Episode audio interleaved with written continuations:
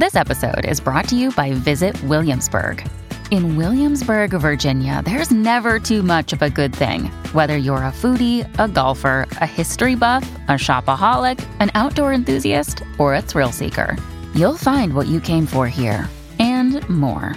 So ask yourself, what is it you want? Discover Williamsburg and plan your trip at visitwilliamsburg.com. Dopo aver completato l'avventura di Signor Cervo su TikTok, ho ricevuto una strana mail. C'erano delle coordinate e nell'oggetto della mail c'era scritto Vuoi conoscere il Signor Cervo? Inizialmente pensai ad uno scherzo, ma la curiosità era troppa. Così decisi di passare le mie vacanze successive nei pressi di quelle coordinate.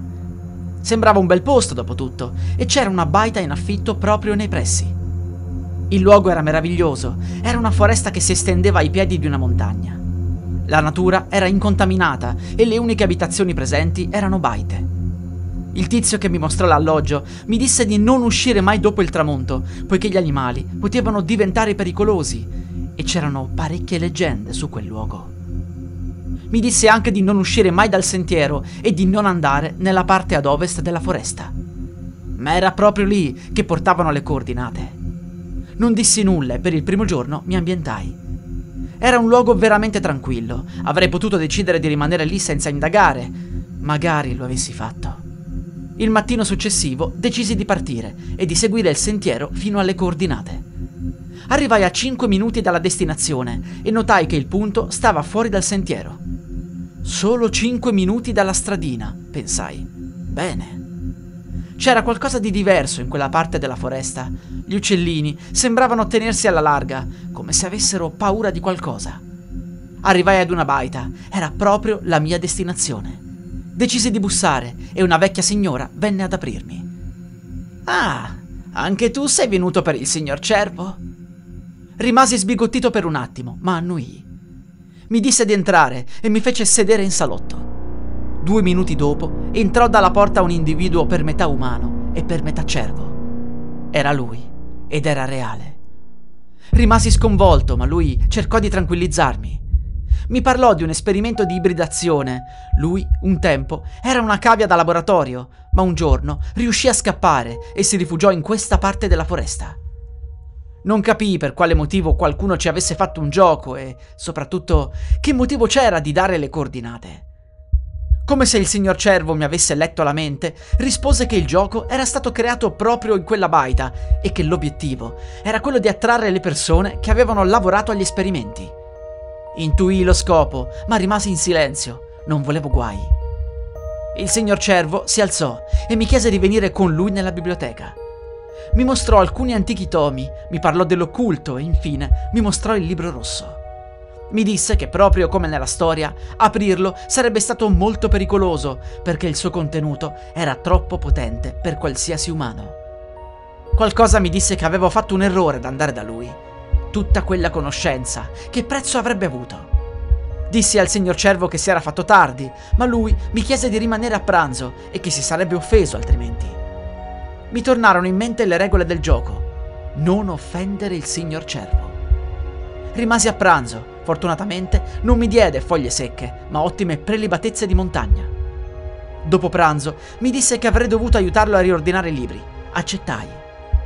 Dopo aver finito il lavoro, mi diressi alla porta e di nuovo disse che si era fatto tardi.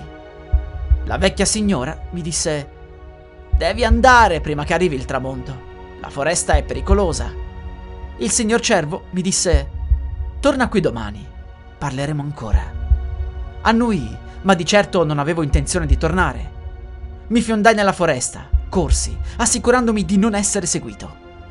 Arrivato alla baita, preparai le valigie. Sarei andato via il mattino successivo. Quella notte non riuscivo a prendere sonno. Ciò che avevo appreso era troppo da digerire in un giorno.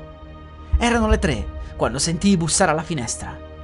Il sangue mi gelò nelle vene. Subito pensai al signor Cervo, ma non era lui. Fuori iniziò improvvisamente a piovere, alcune radici penetrarono attraverso la baita e la finestra si spalancò da sola. Fu lì che la vidi, quella creatura.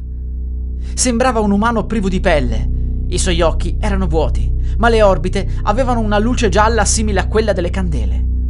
Emise un verso raccapricciante e si infilò agilmente nella finestra allo scopo di raggiungermi. Spaventato a morte, aprì la porta della baita. Era stata risparmiata dalle radici. Corsi verso l'auto, ma la trovai distrutta.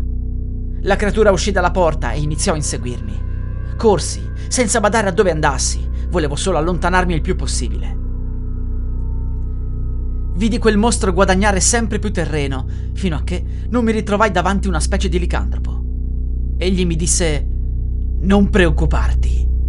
Si parò davanti a me e iniziò a lottare con la creatura. Svenni dalla paura. Quando mi risvegliai, mi accorsi di essere nella baita del signor Cervo. La vecchia signora era lì che badava a me. Mi offrì del tè e mi disse che tutto sarebbe andato bene da lì in avanti. Mi disse che il licantropo non era altro che uno dei servi del signor Cervo e che mi aveva salvato la vita. Bevi il tè, mi alzai dal letto e lì comparve di nuovo lui, il signor Cervo. Mi disse che d'ora in poi sarebbe stato diverso vivere, che avrei sentito il richiamo della natura. Mi fecero male i piedi, le mie dita si allungarono, la pelle iniziò a prudere. Urlai, ma il suono della mia voce si trasformò lentamente fino a diventare un abbaio. Non fui più capace di parlare, potevo solo abbaiare. Mi trasformai in un mezzo cane e divenni da quel momento in poi uno dei servitori del signor Cervo. Mi disse che se mi fosse allontanato sarei stato cacciato dagli umani e che solo da lui sarei stato al sicuro. Da allora vivo con lui e non ho più visto le città. Mi manca casa mia, mi manca la mia vita, ma ormai sono solo dei ricordi lontani. Questa storia è ispirata all'avventura interattiva Signor Cervo di TikTok. La musica utilizzata è in royalty free dall'artista co.ag.